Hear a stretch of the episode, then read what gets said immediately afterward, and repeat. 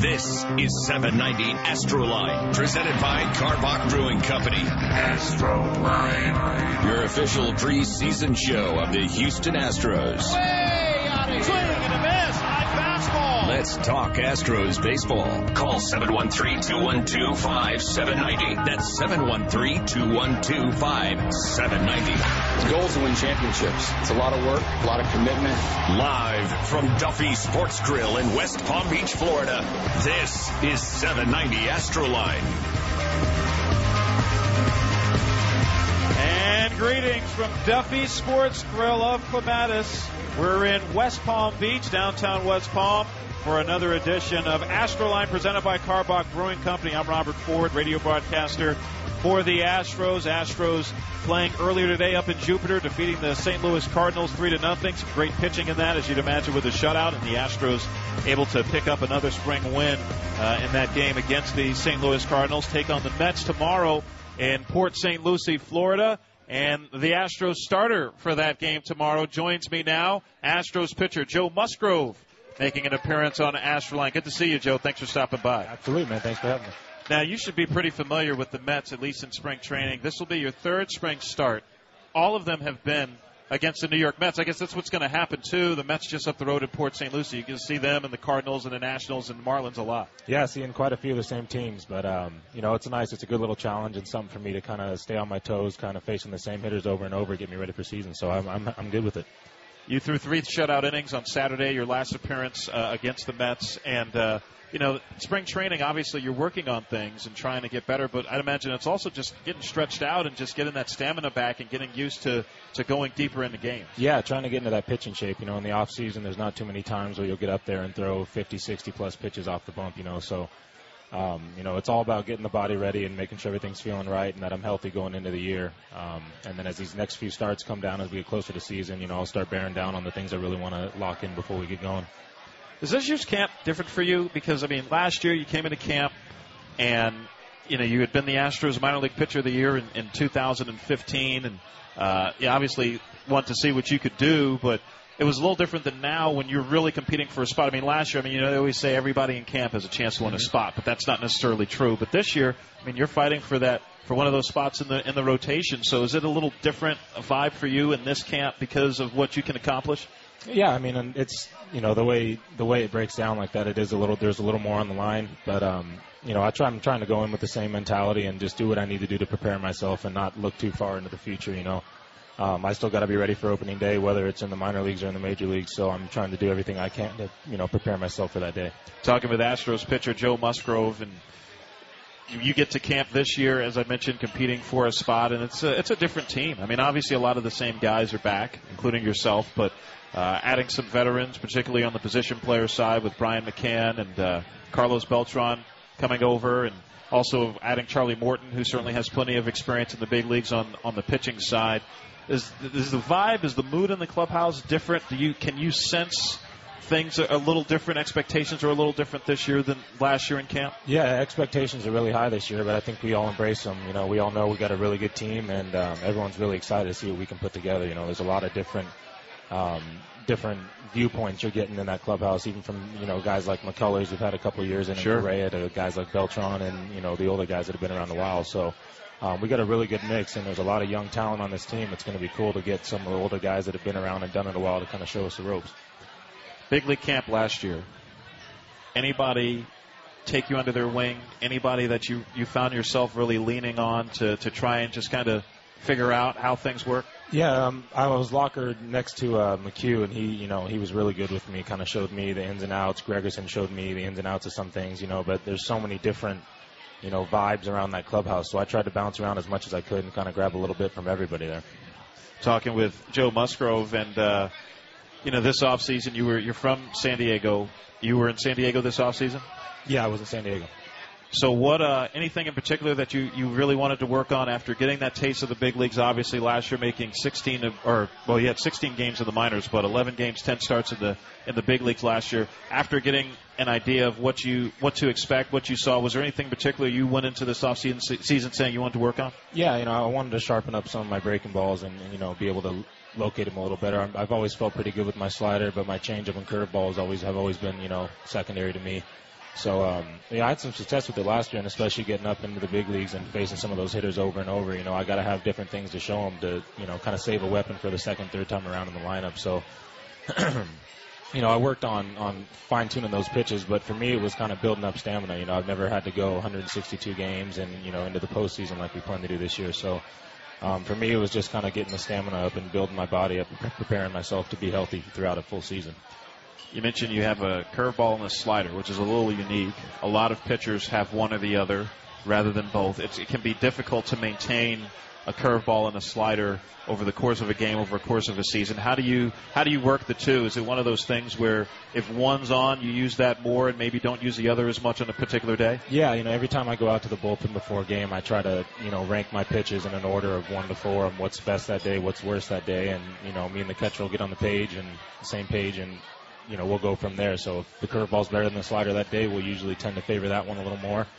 Um, you know, I have tendencies on what I like to throw to righties and what I like to throw to lefties, so that'll depend a little bit. But you know, I like to have options, and um, if it gets to the point where you know I have two average pitches instead of you know one really good pitch, then I'll have to you know shorten it down to down to one. But right now, I feel pretty good with both of them. So.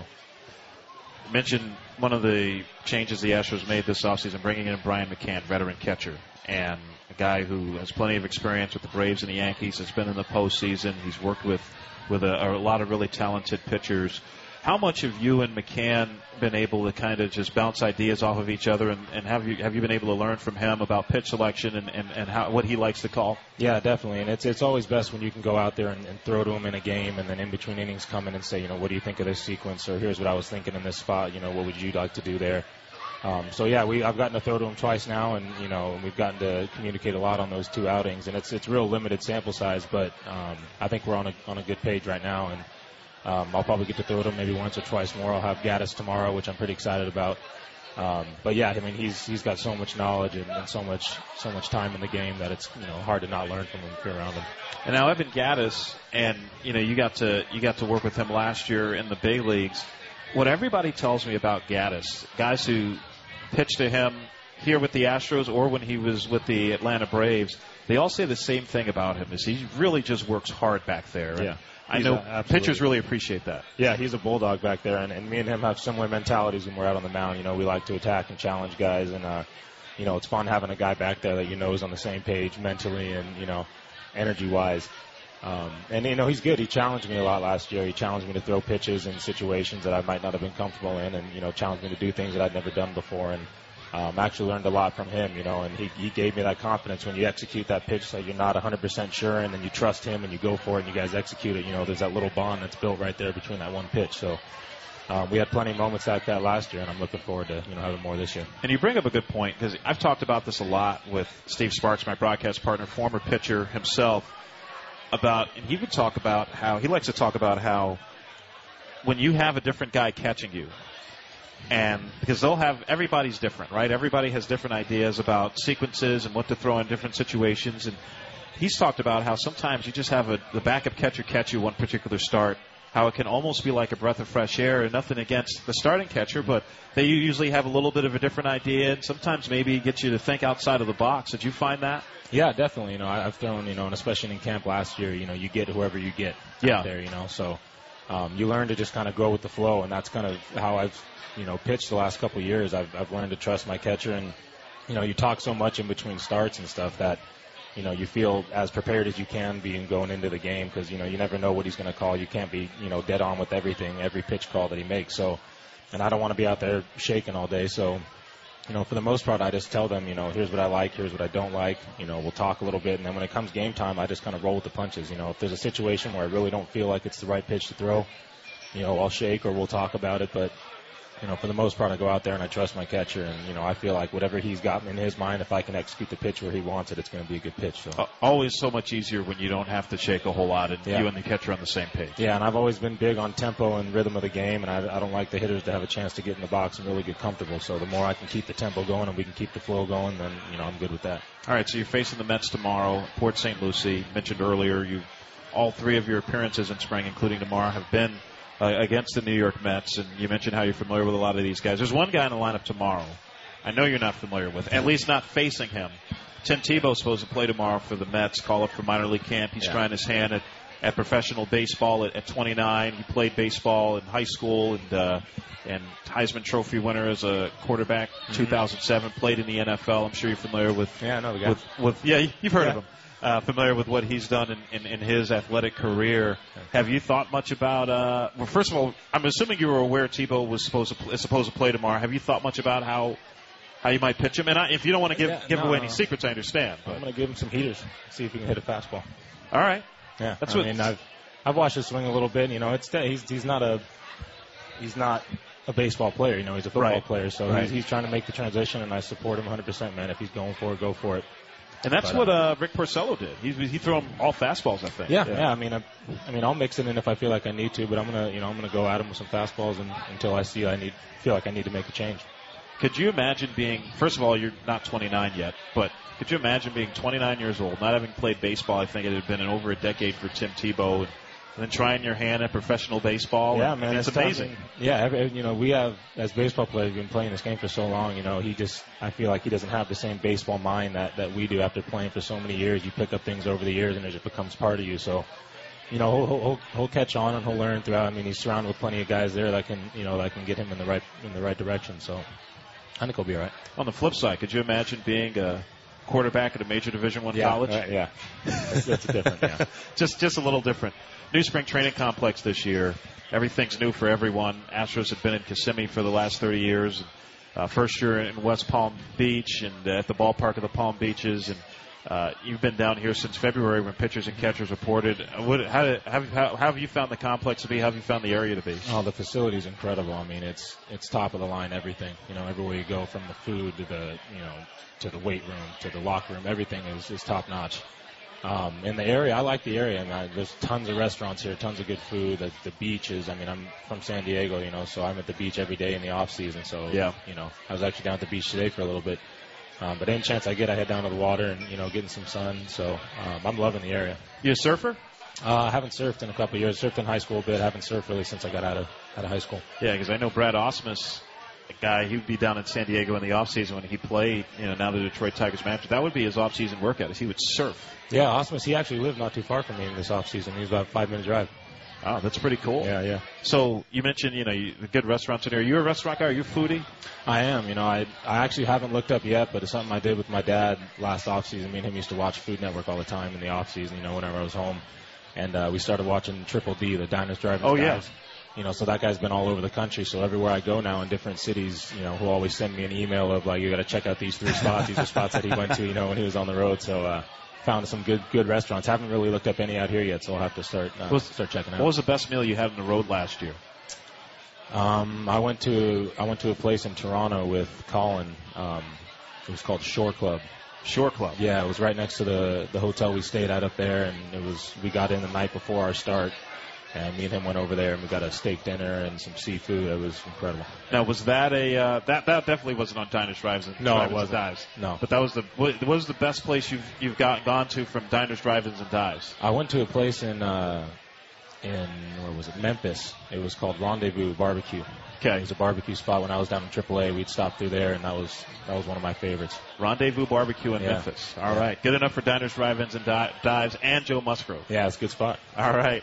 Hey, don't forget, ready to see your 2017 Astros in action? A 15-game flex pack, flex pack is now available. 15-game flex pack pack will allow you to save money and choose which Astros games and seat locations work best for you. Visit astros.com slash mini plans for more information and to buy your perfect pack today. We'll have more with Astros pitcher Joe Musgrove as we continue with Astroline, presented by Karbach Brewing Company, live from Duffy Sports Grill of Clematis in West Palm Beach and on the Houston Astros Radio Network.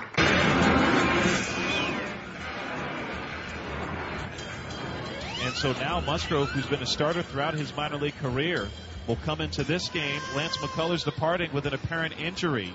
He'll get as much time as he needs to warm up. How fitting is it for Musgrove to get a chance, first time as a major leaguer against the team that drafted him? 2011, he was a first rounder. Many of the 24,000 plus getting to their feet, showing their support for the rookie right-hander making his big league debut. 3-2 to Tolley. Swing and a miss, struck him out on a breaking ball. Eight strikeouts for Joe Musgrove in his big league debut. An impressive four and a third innings. He strands a pair in the ninth. And welcome back to Astroline, presented by Karbach Brewing Company, coming to you live from Duffy Sports Grill of Clematis in downtown West Palm Beach. I'm Robert Ford, joined by Astros pitcher Joe Musgrove. Hey, next time you're looking for a great IPA, please remain calm. Karbach's Hopadillo IPA is loaded with hops from around the world for the perfect citrus character. Karbach Brewing Company, Houston, Texas. Well, we just heard uh, the radio call from your major league debut, Joe. You got called up by the Astros August 1st. The very next day, Lance McCullers leaves the game, wound up missing the rest of the season with elbow soreness, and you came on and faced the Toronto Blue Jays. Four and a third shutout innings in relief, gave up just a hit, walked one, struck out eight, set a major league record for most strikeouts by a reliever in their big league debut. Not not not a bad way to start off your career. Yeah, man, that was uh, that was an incredible night. Very memorable. So you're in the bullpen, and you obviously you. I mean, well, what did AJ Hinch tell you when you arrived? he told me that I'd be in the pen, um, but he knows, you know, he knows I'm a starter and that I'm used to that starting routine. So he was going to give me plenty of time, plenty of heads up to to get warmed up, and you know, at least a fresh inning to go out and start a fresh inning, you know, and, and have my time to prepare.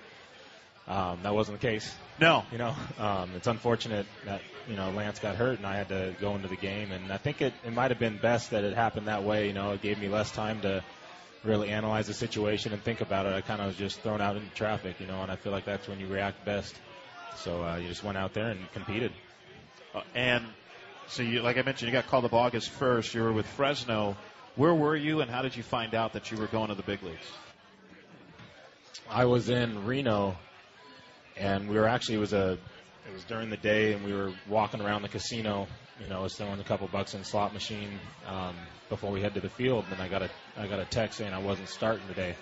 So as soon as I get to the field, I go into the manager's office, and Tony sits me down and tells me that they're sending me up, but I'm going to be in kind of a holding pattern because they're not sure if Fister's going to end up having the baby or not. If he has, Oh, that's the, right, yeah. yeah. So if he has the kid, I'm going to go pitch. If he doesn't have the kid, you know, I could come back to AAA, might stay up in there, you know. So I didn't know what the situation was going to be, but I get up there, and all the way up until Monday morning, um, the night that I was supposed to start, I still wasn't really sure what was going to go down.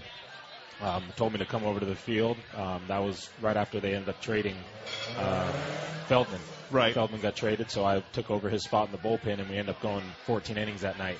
Yeah. And I'm the last guy down in the bullpen. Everyone else is is gone. It's me in the bullpen catching me and Brock and Mooney. And uh, and we're sitting there, and I'm just thinking to myself, this is this is how I'm going to do it. You know, it's going to be the 16th inning. I'm gonna, you know haven't thrown all day and not really ready for this. Right. Um, we end up Carlos ends up hitting a walk off double, and uh, so I know I'm going to be the, the first arm in the next night. So that whole next night, I'm sitting in the in the bullpen I'm watching the game closely. You know, I'm kind of talking to guys, trying to learn. You know, trying to learn the courtesy of the bullpen. You know, I'm not really used to it down there, so Right. um, trying to learn how things work and just kind of see what guys look for throughout a game. Um, and I'm talking to Bracamonte, and sure enough, someone says, "Hey, Lance is getting looked at. You might want to, you know, start getting warm." Uh, as I'm taking my hoodie off, phone rings. Hey, you're in the game. I got to run out there, man. And I've never been so winded in my life, just getting that run to the mound, man. Heart's racing, you know. So uh, it was pretty exciting. And that's a, a really unique situation too, because you know pitcher gets hurt, you're in the game, you get as much time as you want to warm up. And normally, obviously, when you're warming up to come into a game, whether it's for a start or or in relief, all your warm ups are in the bullpen. Mm-hmm. You have time to, to kind of work things out in the bullpen. No one's really watching Right. you. Whereas when you're when you come in to replace an injured pitcher, and you have to go through your entire warm up routine Yeah. in the game, and as you mentioned, you're not used to pitching out of the bullpen. So, what was that experience like? I know a lot of times pitchers will rush through it because everybody's mm-hmm. looking at them. How did you approach that situation in, the moment? I mean, my first couple throws, my arm felt like it was already ready to go. You know, I had so much adrenaline, I couldn't even feel, you know, any any kind of stiffness. So um, at that point, I was just trying to get my stuff in a box. You know, just trying to put everything, get everything in, in one area. You know, and let's let's go from there. So, um, you know, I wasn't concerned about the thirty thousand or whatever it was watching. I was concerned about their whole dugout sitting. 30 feet from me, you know, watching every pitch I have, and that was kind of my advantage. These guys hadn't seen Right. me yet, you know, and they don't know what I have, so um, you know that kind of went out the window. But you know, my my warm up pitches actually were I was all over the place, man. you know, I was I was out of the zone in the dirt, out of the zone, and uh, it seemed like as soon as the hitter stepped in there, everything else started to slow down, and you know, I didn't really. It was kind of like a blackout, man, for four innings. Wow, wow. Yeah. If you keep blacking out like that, if Yeah. you keep pitching like that. Yeah. Uh, now you mentioned, you know, the Blue Jays. They didn't they didn't know what you had. They hadn't seen you, but you you had, you were a first round pick of the Blue Jays back in in 2011. Was there anybody that you can remember who was with Toronto that game who you had played with uh, in the in the minor leagues? You're only in the Blue Jay system for about a, a season and a half. Yeah, yeah, there was a few guys. Um, not that through that night, but Sanchez, Aaron Sanchez, I played with him. Yeah. Um, I was with Osuna, uh, played with Pilar. So there was quite a few guys in that in that team that I played with. Did it ever cross your mind that you were making your big league debut against a team that had drafted you? Oh yeah, oh yeah, Yeah. And I, I talked to my pops about that. You know, I said I hope I get to go up, and I said I could see myself making a debut against Toronto. You know, and, and just and just dominating them, and it ended up going down like that. It certainly did. And then, you know, McCullers was hurt. Wound up going on the disabled list the next day after you made your debut, and you wound up replacing him in the rotation, and you got your first big league start uh, in the thick of a playoff chase against the Texas Rangers on August 7th, and you pitched great. You got no decision, but you gave up a run over seven innings. Was it easier to prepare for that start because you had already pitched, or was it a little bit more nerve wracking because you had more time to think about it rather than when you made the relief appearance? Um, a little bit, of, a little bit of both. You know, I, I definitely did a lot more thinking about that start. Um, but at the same time, man, I just when you get out there, it's you know, I hadn't, I hadn't really had any failure yet, so I was pretty confident, and you know, I, I just went with my stuff, what I knew how to get guys out with, and um, I rode that as long as, as long as I, you know, felt like I needed to, and then I got banged up a little bit against Baltimore and Pittsburgh. And uh, that was kind of when I had to sit back and really, you know, look at it and make a few adjustments here and there, and, and find out what was, you know, going to be my path. And um, and I felt pretty good since then, man. From that point on. Yeah, you mentioned, you know, you faced the Rangers, no decision, pitched well. Next start was against the Toronto Blue Jays in Toronto, August 12th. Mm-hmm. Second big league start, and you got your first big league win in that game. Gave up two runs over seven innings, and you mentioned the two starts after that, your third and fourth starts against the Orioles on the 18th of August. That was in Baltimore, and you struggled in that game. Got your first big league loss. Lost your next start mm-hmm. uh, in Pittsburgh, August 23rd, and that one. I mean, that was an ambush because the mm-hmm. first seven batters of that game, and I know you remember this. I'm not telling you anything you oh, don't Oh, yeah. know, but first seven batters got hits, and before you even had retired a batter, you're down four nothing Yep. in the first inning. Um, you know, you wound up going four innings, which, from what I remember about that game, was pretty remarkable considering the way things started, and Yeah. you were able to save the bullpen a little bit uh, despite the the rocky start. But after those two starts, was that kind of a turning point or a wake up call for you?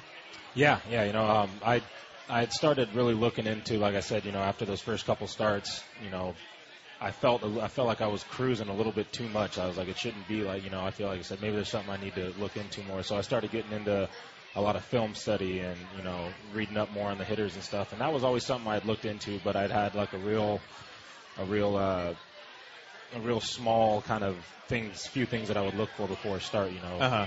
and I found myself getting really deep into it and you know starting to lose my mentality on the mound of attacking and I was kind of more getting defensive as a pitcher trying to fool guys more than just going at them and challenging them so after getting knocked around those two games you know I kind of just told myself hey man if I'm going to get beat I want to get beat you know with my best stuff that I have confidence in. So I kind of went back to you know challenging guys and that you know more aggressive mentality on the mound and that seemed to get me right back to where I wanted to be.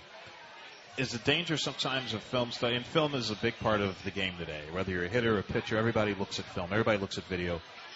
Is a big part of it too understanding that, okay, you know, these are these guys' weaknesses, and you want to try and attack their weaknesses, but also got to focus on your strengths because their weaknesses, I mean, okay, that's one thing, but you need to do what you do best. Absolutely. Yeah, and I feel like, I mean, I've always tried to stick to my strengths and not, you know, pitch against their weaknesses. And like I said, those two outings where I really got hurt, I felt like that was the main thing that had changed in those outings. Um, but yeah, I mean, pitching to my strengths is always is always going to be my go-to. Um, you know, I don't. I feel like the confidence I have behind a pitch when it's something that I have faith in, you know, and I'm and I it's me attacking the guy. I feel like that's going to be a better pitch than the one that might statistically be a better pitch to throw in that situation. You know? Right, right. Maybe you don't do it. Maybe you didn't do it in the heat of the moment. Maybe you did it after you you kind of stepped back and looked at your your outings. Mm-hmm. But was there any any players that you faced, any hitters that you faced, where either in the moment or maybe afterwards you thought, "Man, I faced this guy. I played this with this guy in video games, or I've watched this guy on TV, and here I am facing whomever." Was there anybody like that for you? Um, Adrian Beltre. Yeah. You know, he, I mean, the guy's been around forever, and he's he's one of the most impressive guys at the plate in the league right now.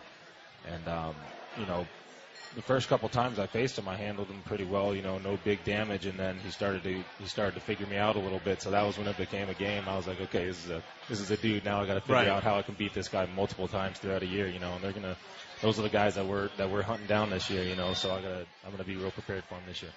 It seems to me, and obviously I don't pitch, but it seems to me the toughest thing about facing Beltre is he can hit anything, and he can hit anything out of the zone. It, it could be two feet out of the zone, three feet out of the zone, and he can still crush it. I mean, Yeah. he's. I mean, it's just. I don't. I just don't know how you pitch somebody Yeah, like his, that. his his plate coverage is is impressive. So you know that's that's one of those guys where you can't really try to to fool him too much. You know you got to beat him with your best stuff, and I try to beat him in the zone. You know I want him to swing the bat, and the less pitches he gets to see, I feel like the better that is. So if, Yeah. I, if I can get him out in one or two pitches, you know I'm going to throw you strike. It might not be where you want it or what you're looking for, but it's going to be in the zone. So if he's swinging, you know I'm hoping to get him out in one or two pitches. World Baseball Classic is going on right now, and it continues through March 22nd. Don't miss your chance to see the best players represent and compete for their country, including some of your favorite Astros. Get your tickets now at WorldBaseballClassic.com. We'll have more with Astros pitcher Joe Musgrove as Astroline, presented by Karbach Brewing Company, continues live from Duffy's Sports Grill in Clematis, West Palm Beach, and on the Houston Astros Radio Network. And welcome back to Astroline, presented by Karbach Brewing, coming to you live from West Palm Beach, Duffy Sports Grill of Clematis. Robert Ford here with Joe Musgrove. Astros will be celebrating Jeff Bagwell's election into the Hall of Fame throughout 2017. Special five-game ticket package is now available. Package includes tickets to the Bagwell Hall of Fame weekend in August and access to exclusive Bagwell-themed giveaways. Visit astros.com slash mini plans for more information. Joined by Joe Musgrove, we just heard uh, some highlights from your first big league start. Talked about a little earlier on August 7th against the Texas Rangers in front of uh, 33,000 plus at, at Minute Maid Park, and Astros were fighting with the Rangers, trying to get into the postseason. And I mean, that's unlike. I mean, I don't know that there's anything in the minor leagues as an amateur that really prepares you for for being in the heat of a pennant race. No, not at all. You know, um, but I, I love I love situations like that. You know, I, I usually don't really feel much pressure. You know, I've always felt like pressure kind of come pressure and fear comes onto you when you know you feel unprepared for something. And um, I I take a lot of pride in the way I prepare for my uh, for my outing. So you know, I feel I felt confident going in against them. Got some questions from the audience, and you can tweet us at Astros. Use the hashtag Astroline if you have some questions for Take it easy on me, guys. for Joe Musgrove. Here's a good one. This is from Chad on Twitter, who uh, wants to know your thoughts on the new um, intentional walk rule. Uh, not actually having to throw four Oh, yeah, wide yeah, yeah. to uh, to to walk a guy, AJ Hinch or who, who, whatever the, whoever the manager is, they can just make a signal from the dugout, put the guy at first base. What are, what are your I thoughts? I, don't like that. You don't. You know, I think that's part of the game. You know, as, as easy as it is, we're pitchers. We should be able to throw four balls, you know, at half speed outside of the box. And you know, usually the times that those those are called upon is when it's a big situation. So you know, the pressure's on. Let's see if you can make four. All you got to do is throw four balls out there. You know, so I, I like the idea of that. I mean, I, I hope. I don't. I don't like the rule change. There's some pitchers who have a lot of trouble with that. I mean, I'm sure you've seen it. That, that I mean, yeah, and, and it, is, it is tough, you know, when you're when you're going max effort down in the zone and you're working at the knees and everything's down. Now you're asked to kind of just place one over here off to the side, up in the zone, out, you know, and nothing like what you've been doing for five, six innings. So um, I can see how it's tough, but that's part of the game. You know, that's if you're bad at it, we got to work on it. All right, I have another question from Matthew Hudas. I might be pronouncing that name, last name wrong. My apologies, Matthew. But Matthew wants to know uh, who was your favorite player as a kid? You grew up in San Diego. I know you're a big Yeah. Padres fan. Who was your favorite player as a kid? Um, you know, I, I I love guys like Tony Gwynn and, and Hoffman. Those guys were, were two of my my heroes growing up. Um, you know, anytime you go to a Padres game, and uh, you know, you you prayed for a lead going into the ninth. You know, so you get the Hell's Bells and Trevor time. You know, so that was always really special. But my guy was Jake Peavy. Um, you know, I love watching him throw and, and the stuff that he had and, and the way that he carried himself out on the mound. You know, I I always related to him just because of the emotion that he that he plays with. You know, and that he shows out on the mound. And I always felt the same way, but I never really knew that it was, you know, okay to really show it like that, you know, out at, at the big league level. And watching him, you know, kind of assured me that it's okay to do that, and that was kind of, you know, his style, and he and he let it ride. So yeah, I yeah, really Peavy wore his heart on his sleeve. Like Yeah. you knew what he was thinking at all times. Yep, and I, and I love that about him. So that was always my guy growing up. I mean, guys who have faced Jay Peavy have told me, hitters have told me that he'll be yelling at himself on the mound. Yeah, Like he's just, you know, it's just he'll he'll make a bad pitch and he'll be yelling at himself. And as a hitter, you have to kind of know, all right, he's not talking to me. Yep. That's, uh, but yeah, he an intense competitor. Yeah, absolutely. Uh, you mentioned Trevor Hoffman. You got to start the uh, Futures game at Petco Park in San Diego. Uh, it wound up being less than a month before you got the big league call up. It happened in July, right before the All Star game. And uh, your manager, or I guess he was technically a captain of the team, was a Trevor Hoffman. Yep. Uh, because you know they always try to get local players, and so he was uh, the captain of the U.S. team uh, for the Futures game. And it was actually Trevor Hoffman who called you to tell you that you were going to be starting the Futures game. I mean, first of all, you're getting a phone call from a future Hall of Famer. Yeah. I mean that that's that's pretty neat. Yeah, And somebody you grew up watching. Yeah, and uh, I I was out at dinner with my family and a couple friends, um, just kind of enjoying a, a family dinner, and I get a call, and we're at the dinner table, so I didn't I didn't answer the phone, and then it keeps buzzing, so I look down, it's a text message, and it says, "Hey, this is this is Hoppy, you know, just wanted to to talk to you for a minute. Give me a call when you got." I tell my dad, I said, "Dude, I just." I just ignored Hoffman's call. I said, I gotta go, I gotta go. So I call him back and, uh, and he told me, he said, you know, I wanted to let you know that you're gonna have to start tomorrow and, you know, I'm really excited for you to be able to enjoy this in your hometown. And that, that was really special to me. You know, one, to get invited to a game like that was, was a huge moment in my career. Um, and then on top of it, for it to be in San Diego was just icing on the cake. You know, so many of my family and friends have been, you know, so supportive throughout this whole thing. And for me to be able to come home and play in a game that has the meaning that that game does, um, in front of all them was extremely special to me. And then the, the showing was incredible. You know, so many friends, so much family that all came out to watch me. So it was really cool. That's that's really neat. And was it the uh, first time you got in the pitch at Petco Park? That was actually, yeah. We had we had a, a series in high school where it was like every third or fourth year, your school would get to go play in a, in a little uh, exhibition game, kind of at the stadium. But I never got to do it when I was in high school there. So uh, yeah, that was my first time down there. So growing up in, in San Diego, and I mean that's a baseball hotbed. You see so many guys uh, come out of that area. Uh, you went to Grossmont High School in San Diego, which had uh, last year at one time at the end of the year, once you got up there, they had three guys from Grossmont High School pitching in starting rotations in the big leagues. It was you. AJ Griffin, who was pitching for the Rangers, a little older than you, and Steven Brault, Yep. uh, who was a young pitcher with the Pirates. Were you were you there at the same time Brault was? Yeah, so I played with Griffin's brother, Aaron. Um, I played with him a little bit Okay. throughout my high school career, and then Brault was one year older than me. So yeah, me and him played three years together.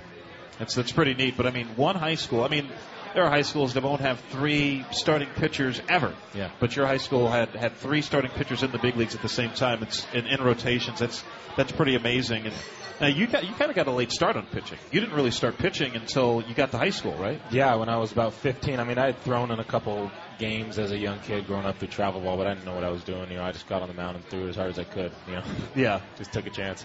So what what led to you? Well, well, first of all, what positions did you play? I was a catcher and uh, played the corners in the infield. Okay, so what um what led to the change? What led to getting on the mound more consistently? As a freshman, I was like 6'2", 210, and I was like, I'm getting too big to get behind the plate and squat down every game. I said, I want to, I'm going to go pitch. I'm going to give that a shot. So, um, you know, my godfather, um, Dominic Johnson from San Diego, he um, he'd been a pitching coach for years, and um, I'd never worked with him. You know, I'd gone up there and spent a lot of time back there meeting guys and just watching guys throw and kind of learning the terminology and all the things that they do up there.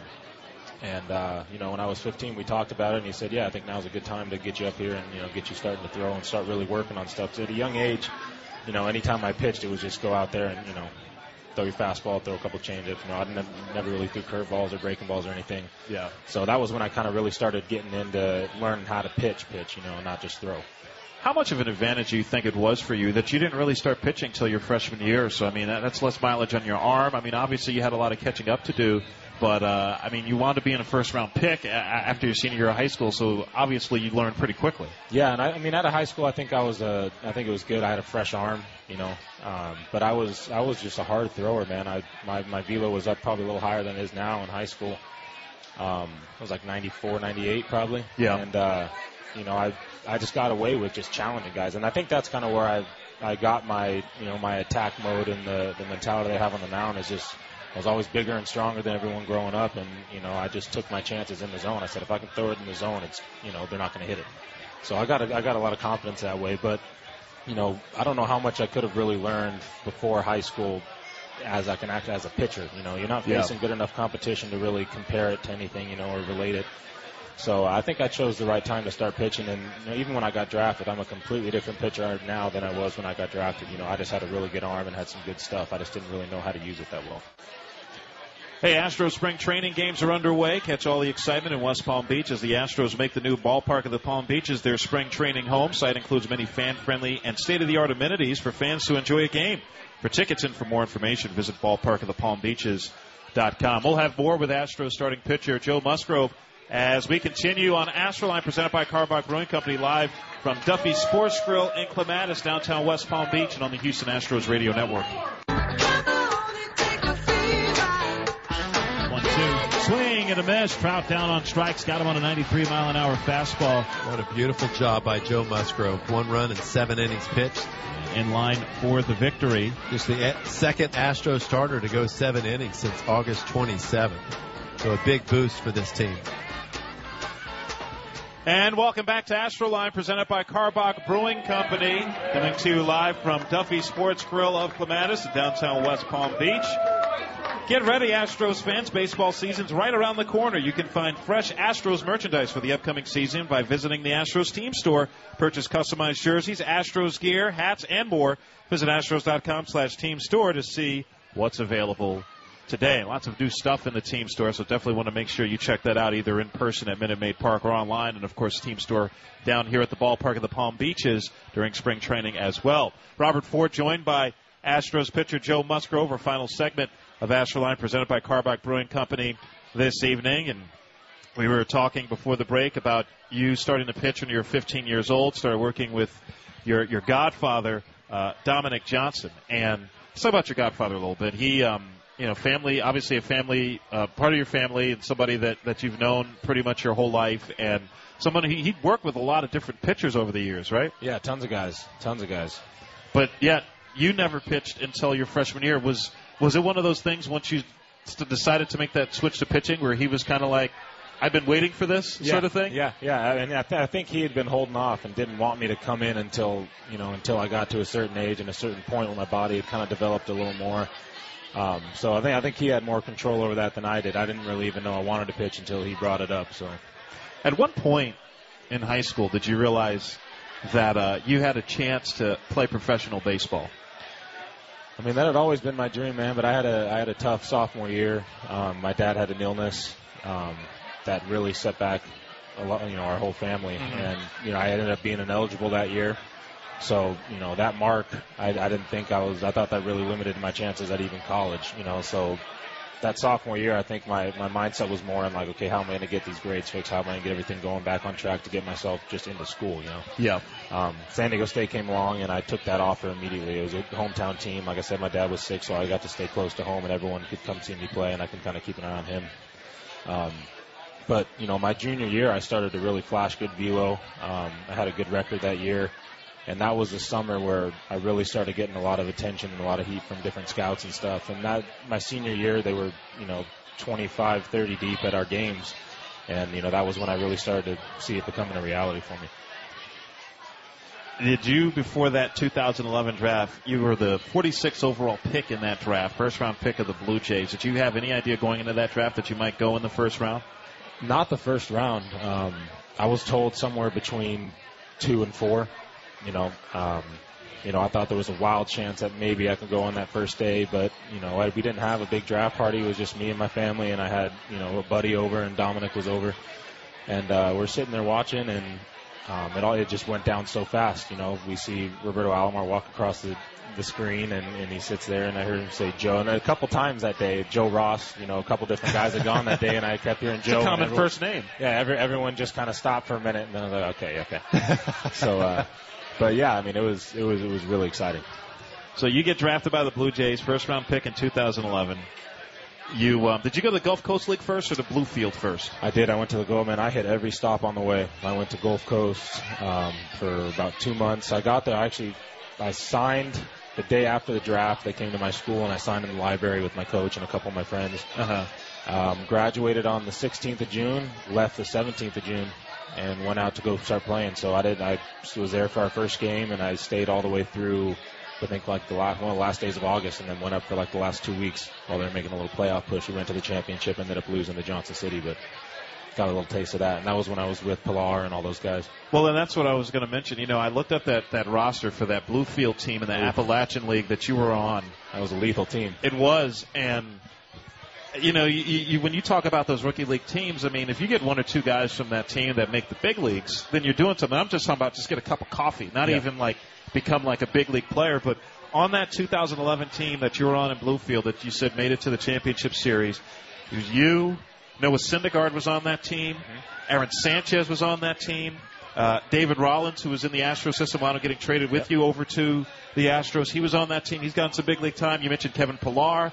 I mean, just with those pitchers alone, I mean that that that was quite a, a rookie ball team. Yeah, Did you had- have any idea how much talent there was at that time? We had some dudes, and the thing is, we did. I mean, we all knew that we had a really good team, and everyone was was really confident. And uh, the chemistry on that team was like nothing I've ever I've ever played with. You know, um, just a really good group of guys, and that was real special to me because that was my first year, and that was kind of my first taste of of real baseball. You know, the, that rookie ball league, the GCL. You know, you're playing at noon, the hottest part of the day, with maybe. You know, with more more of us in the stands than there were, you know, Right. more guys charting in the stands than there were fans there to watch. right. But uh, you know, that was my first taste of real baseball, and uh, and it was incredible. You know, I'll never forget that. Now, you, you growing up in San Diego, baseball wasn't the only thing you did. You went. A lot of people don't know this. I know you and I've talked about it a little bit. You went to a performing arts school Yeah. for elementary school through sixth grade. So, was there a point where you thought that the performing arts, acting, dancing, singing, what have you, that might be what you do with with your life? No, never. I mean, Really? my, my, my mom, my mom and, and dad, they kind of put me into it. We did, um, we did a lot of theater. The school, like I said, it was a performing arts school, so half our day was regular curriculum. The other half was, um, was the the theater part. So we'd rehearse. We'd do three shows a year. And um, and I actually enjoyed it. You know, it, it was fun. I think it helped me come out of my shell a little bit and get Yeah. a little more comfortable. Um, but no, I mean, baseball was always my love. I mean, every day I was wearing wristbands to school. I was wearing pullovers like baseball. I mean, I was just a, you know, I didn't know what I was doing, but um, baseball was always my love. And you know, I, I was pretty good at acting. You know, I wasn't, I wasn't too bad at it, but it was never something I thought I would progress, you know, or take farther than elementary school. You, so you acted. Did you do any singing, any dancing? Uh, I mean, I did what I had to. Singing, I didn't really have a great voice. Um, we did. I did a tap dance, um, a tap dance session for like um two months. We did a performance at a fairground by my house, Really? and I'm proud of this. And if Marisa and Tara, if you guys are listening, I know you guys know what I'm talking about. My two sisters. Um, we went to this thing and we st- we rehearsed it for two months and we went to this uh, this big fairground and did an event where we did our dance up there and I was the only one out of us that didn't mess up. I nailed my dance. So you and your two sisters. Yeah, they yeah, they're spinning the wrong directions, falling down, and I just kept my eyes forward, big smile, kept dancing. How old were you at that time? Oh gosh, I was young. I mean, less less than ten years old. Yeah, I can't remember the exact age, but And yeah, your sisters young. are older. yeah, a couple years. Yeah, one's 25, one's 29. That uh, that's pretty incredible. You think you you could break out the tap shoes and maybe show the guys in the clubhouse something one of these days? Yeah, I think I still know a thing or two. That's that's really that's really neat. Uh, and your sisters are involved in the performing arts now, right? yeah, my oldest sister Marisa is a director.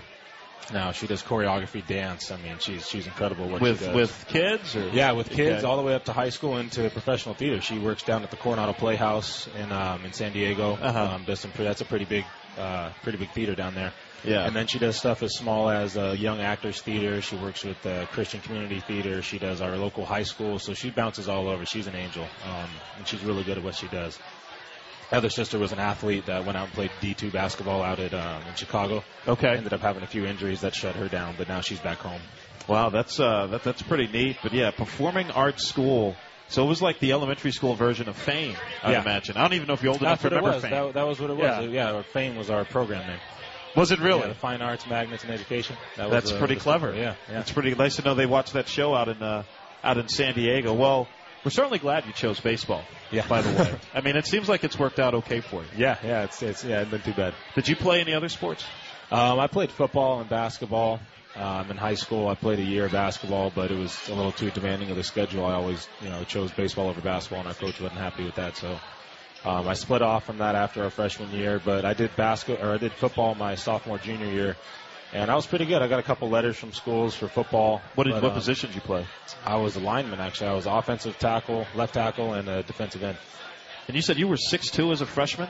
Yeah, Because like you're six five now. Yeah, I was 6'2", 210, and graduated at 6'5", 230, 225. Yeah, I could see you as a pulling guard at, at, at a high, Yeah, in a high we school. didn't we didn't have a very big very big team. We didn't have big boys, so I was one of our linemen. I, w- I would have liked to be like a you know a tight end, or I had pretty good hands. I could catch the ball well, and um, I could sling it a little bit. So I wasn't as I wasn't as quick on my feet as I am now, though. So that was too, a little too slow to play quarterback. Well, Joe, really good to have you here. Really glad you're with the Astros. Uh, look forward to seeing your progression. I know you're going to be in the big leagues this year, whether it's to start the year or later in the year, whatever it, it happens to be. But uh, you know, you're obviously a big part of what the Astros are trying to do, and uh, so glad you're here and, and, and continue to and are continuing to progress. Yeah, man, I'm, I'm looking really forward to this year, and wherever it is that I'm that I'm called upon, you know, I'll be I'll be ready for the opportunity when it comes, and uh, you know, I'm really excited to see what happens this year with this team. All right, Astros pitcher Joe Musgrove joining us for Astroline. I'd like to thank all who made the broadcast possible tonight.